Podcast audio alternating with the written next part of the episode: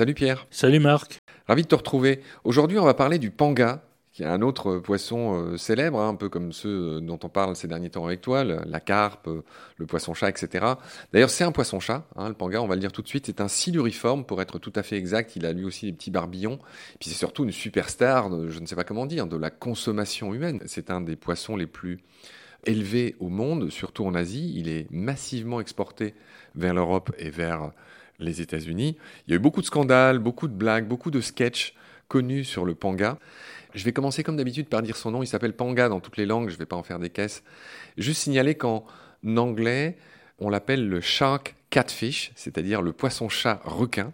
C'est vrai qu'il a un petit air de requin quand on regarde des photos. Quand il est jeune, en tout cas. Et en allemand aussi, Panga High Wels, il y a l'idée de requin aussi euh, en allemand. Pierre, d'où vient le nom du panga, tout simplement? Oui, alors panga, au départ, c'est un nom euh, indien, un nom de, disons, de la vallée du Gange. C'est du bengali ou du hindi, c'est Pangash. Et un explorateur naturaliste, euh, un dénommé euh, Hamilton Buchanan, a, dans une publication en 1822, créé le nom d'espèce Pangasius pour ce poisson.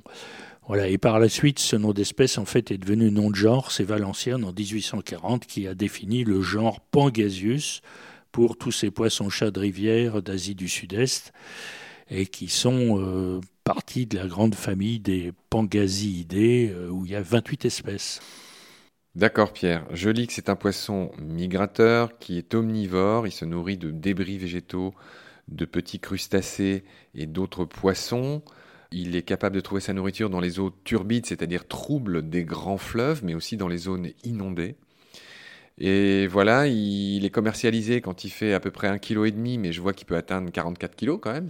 oui. Il peut atteindre Alors oui. Et puis, alors effectivement dans les eaux des fleuves, mais donc c'est dans le delta du Mekong hein, au Vietnam que L'aquaculture de ce poisson a été énormément développée et d'une manière qui a été beaucoup critiquée. Hein. Les poissons étaient en surpopulation dans des espèces de cages, euh, bon, avec des alimentations euh, qui ont été remises en question par la suite. Bon, et puis, se nourrissant de farine de poisson venant éventuellement euh, du large du Pérou, hein, et partant en filet congelé vers l'Europe, donc du point de vue des, Bilan carbone De l'écologie des transports, c'était critiquable. Je crois que cette pratique s'est améliorée depuis une dizaine d'années. D'accord. La pangasiculture, c'est le nom de cet élevage de poissons. Oui, bon. Je vois que c'est Pangasianodon hypophthalamus qui est élevé, mais il y a différentes espèces, j'imagine. Oui, et alors il y a l'aspect euh, poisson-requin, là, il faut revenir euh, rapidement. Effectivement, curieusement, on voit des images, c'est assez spectaculaire. Le petit panga, euh, on dirait un petit requin miniature, alors du coup, dans les aquariums, c'est très joli. Et dans les animaleries, on trouve ce poisson petit euh, pour aquarium. Mais on n'a pas intérêt à le laisser grossir indéfiniment dans l'aquarium. Hein. Je lis qu'il a été massivement euh, d'abord exporté vers les États-Unis et puis dans les années 2000, en raison de freins et des barrières douanières pour ne pas concurrencer le poisson-chat américain, bah oui, ça s'apparente à du protectionnisme. Tout ça a été rerouté plutôt vers l'Europe. Oui où sa chair a été vite euh, très appréciée, puisque c'est une chair blanche qui est tendre et fondante. C'est un poisson qui a une démographie euh, explosive. Hein. C'est évidemment pour ça qu'il est élevé. C'est intéressant l'histoire du panga. On n'aura pas le temps de la développer ici euh, trop, mais je lis que ce sont les Vietnamiens qui ont lancé cette nouvelle variété de poissons sur le marché mondial dans les années 96-97.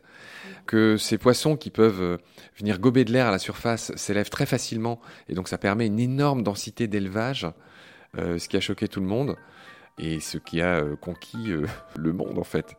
Bon, ce qui est sûr, c'est qu'avec la perche du Nil, c'est un des poissons dont le prix euh, est un des moins chers du marché. Hein. En France, c'est à peu près autour de 10 euros le kilo. Très bien, Pierre. Voilà ce qu'on pouvait dire sur le panga.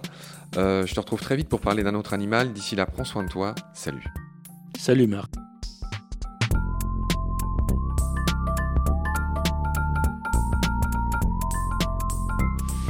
I've seen things you people wouldn't believe.